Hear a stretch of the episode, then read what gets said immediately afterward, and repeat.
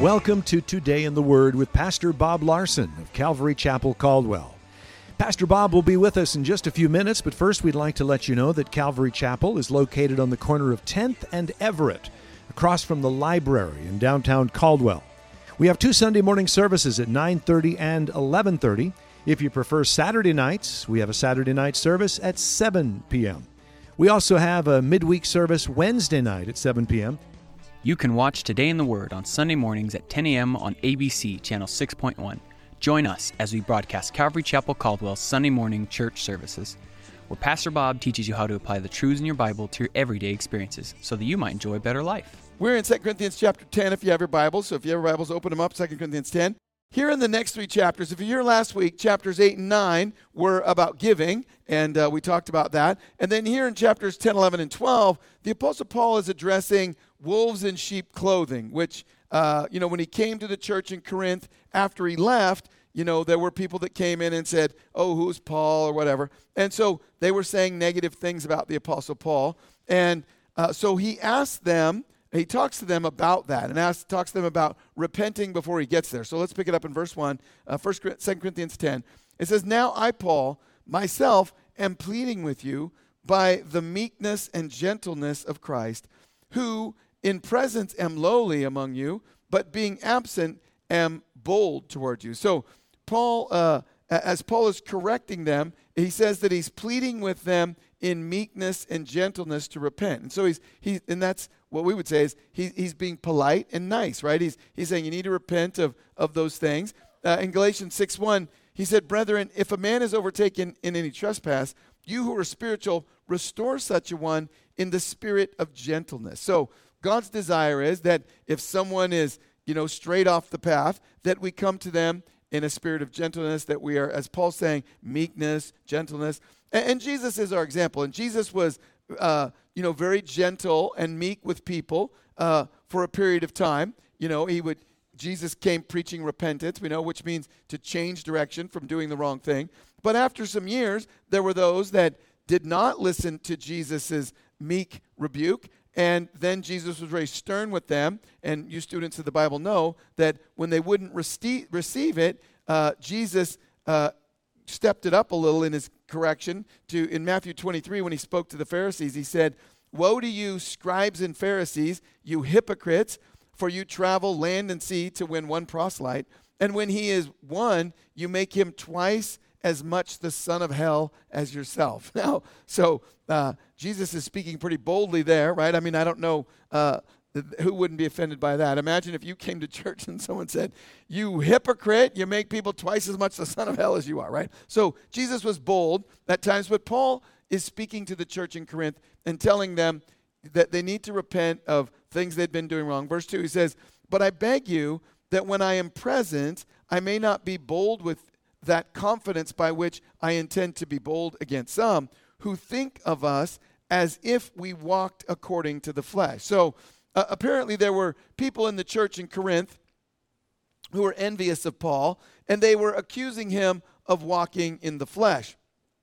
And you'd say, well, how does someone know if someone's walking in the flesh? For those of you who aren't students of the Bible, the Bible basically says that in the church, you're either walking in the Spirit you're following the Spirit or you're walking in the flesh, which means you could be saved, you could be a Christian, but you're living a carnal life. And so you say, well, how do you know if someone's walking in the flesh? Well, it's good that you ask because the Bible tells us in Galatians 5:19. He tells us the works of the flesh are evident, and now he tells us. So, if you're wondering whether someone is being led by God or being led by their carnal sinful nature, well, here's the description in verse 19. He says, the works of the flesh or, or being carnal uh, are adultery, you know, that's, uh, you know, when you're married, having sex with someone else, fornication, sex, uncleanness, lewdness, sexual immorality, idolatry, sorcery, which uh, the Greek word is pharmakia, which is, you know, illicit drug abuse, cocaine, heroin, marijuana, uh, hatred, contentions.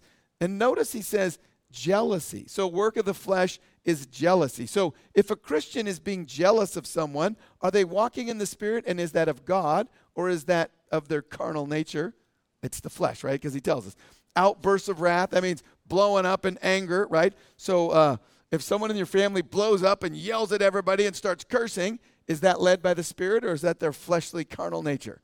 It's the flesh, right? So, and it's good that he tells us this so we can be clear about it. And he goes on to say, uh, selfish ambition, dissension, heresy. And notice verse 21 envy. So if you're envying someone, uh, then that is uh, being in the flesh. Obviously, murders, drunkenness, right? And so if someone's getting drunk, uh, you know, drunkenness, uh, that's of the flesh, not of the spirit. Revelries and the like, of which I told you beforehand, just as I told you in times past, that those who practice such things will not inherit the kingdom of God. So we know that the Bible gives us a description of walking in the flesh. So there were people in the church in Corinth that were saying to Paul, Well, Paul, you're in the flesh. Now, Jesus spoke a lot about wolves in sheep's clothing. In Matthew 7 15, he said, Beware of false prophets who come to you in sheep's clothing, but inwardly they are ravenous wolves. Now, what does that mean, come in sheep's clothing, but inwardly they're ravenous wolves? Well, they come in and they act like they're a Christian. They talk like they're a Christian. They say, Praise the Lord, hallelujah, praise Jesus. But in reality, they're a wolf. They're just there to prey on people.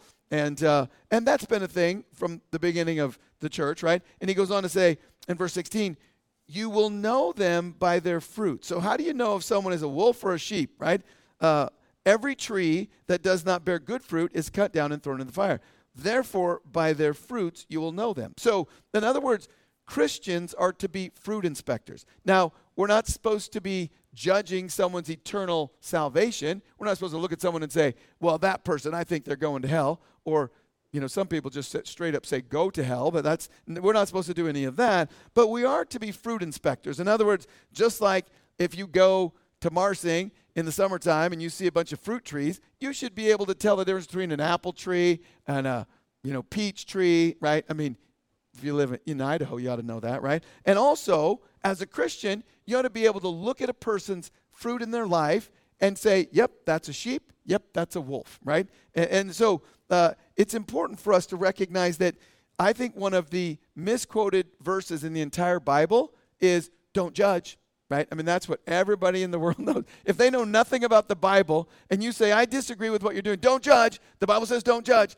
Now, what the Bible's saying is don't judge saying that they're going to heaven or hell. But the Bible does say we should be fruit inspectors, right? And we should see do you have rotten fruit? Are you in the flesh? You in the spirit, right? And so, uh, you know, so there are a lot of, over the years, a, a lot of weird doctrines. And as Jesus said, you got to be watching out because there are people that come into church and act like they're really looking for the Lord, but they're really looking for a girlfriend, right? I remember when I first got saved that I, uh, you know, I'd only been to church maybe two or three times in my life.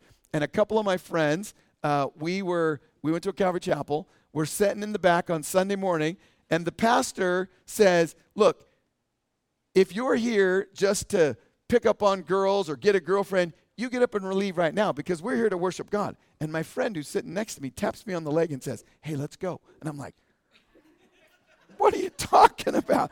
I'm thinking, did you get high before we came to church? I mean, it's like, I'm thinking in my mind, I just tried to ignore him, but I'm like, even if I was here to pick up girls, I wouldn't get up right when the pastor said that. I mean, I wasn't there to pick up girls, but, uh, you know, it was just like, and I don't know what he heard the pastor say, but he obviously heard him say, hey, look, people here for different motives. And, and maybe he was only there because I invited him to come, or maybe one of our friends said he'd beat him up if he didn't come. But I mean, I don't know. But uh, people come to church for different reasons. And what Jesus is saying and Paul is saying, you need to be aware just because someone comes to church doesn't mean they're here to worship God, right? I mean, people come in all different for reasons. I mean, there are people, I mean, might be news to some of you. There are some people that go to a church because they have their own business, they want to drum up you know, clients and they go to a church for a few years, get some clients, they move to the next church, get some clients. I mean, there are people that come to church for a variety. There are people that come to pick up on guys or girls, get a husband, get a wife. I mean, you know, whatever. And people do that. And over the years, you know, we've seen that in church, but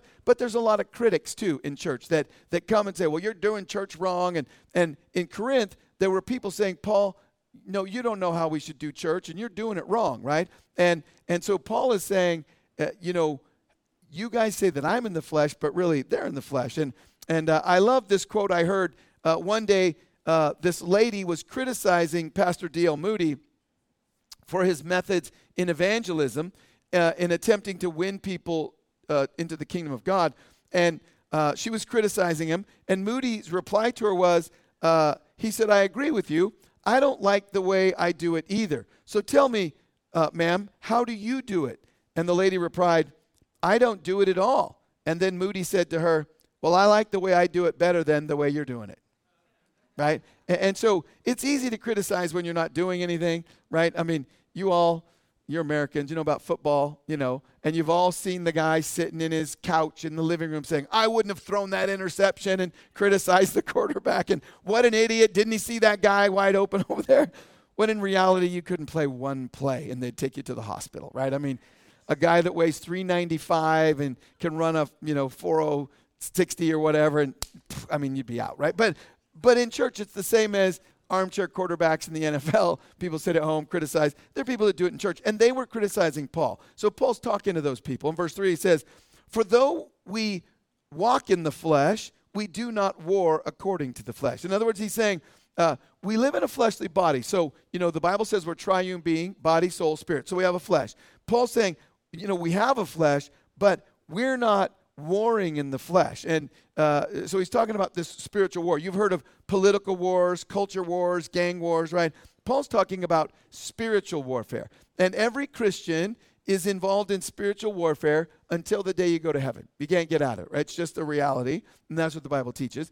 And uh, in verse 4, he says, For the weapons of our warfare are not carnal, but mighty in God for pulling down strongholds. So now he's talking about, he's saying, look, yes, we have a flesh, but that is not how we are engaging in this spiritual warfare. He said it's not carnal, but it's mighty in God for pull, pulling down strongholds. Now, strongholds, uh, you know, were a picture in the Old Testament when there was a war. A stronghold was a place where the enemy couldn't get victory, right? So when you think about a stronghold in a Christian's life, or for those people in Corinth, it could be an attitude, right? Have you ever been around a Christian who has an attitude and you think, man, that doesn't seem very Christian, right? Or, or it could be pride, or all those things that the Bible says are of the flesh. Could be jealousy, could be gossip, could be bitterness, unforgiveness, could be anger, could be fantasy, right? I mean, uh, impure thoughts. When it talks about the works of the flesh, it talks about you know those sexual sins and those uh, immoral things, sexual immorality. That those could be a stronghold. Uh, it might be you know the way a person speaks. Uh, you know whatever it might be. We're going to stop there because we're out of time. Thank you for joining us for Today in the Word. We'd like to share with you a couple of things that are going on here at Calvary Chapel. Calvary Chapel Caldwell would like to invite you to our Community Christmas Eve services on Sunday, December 24th at 5 p.m. and 7 p.m. This is a great way to celebrate the birth of Christ. Festivities will include the singing of Christmas carols with a contemporary feel and a message from Pastor Bob Larson. For more information, visit us at our website at calvarycaldwell.com, like us on Facebook, and may the Lord bless you. Calvary Chapel Caldwell would like to invite you to our Saturday night service at 7 p.m.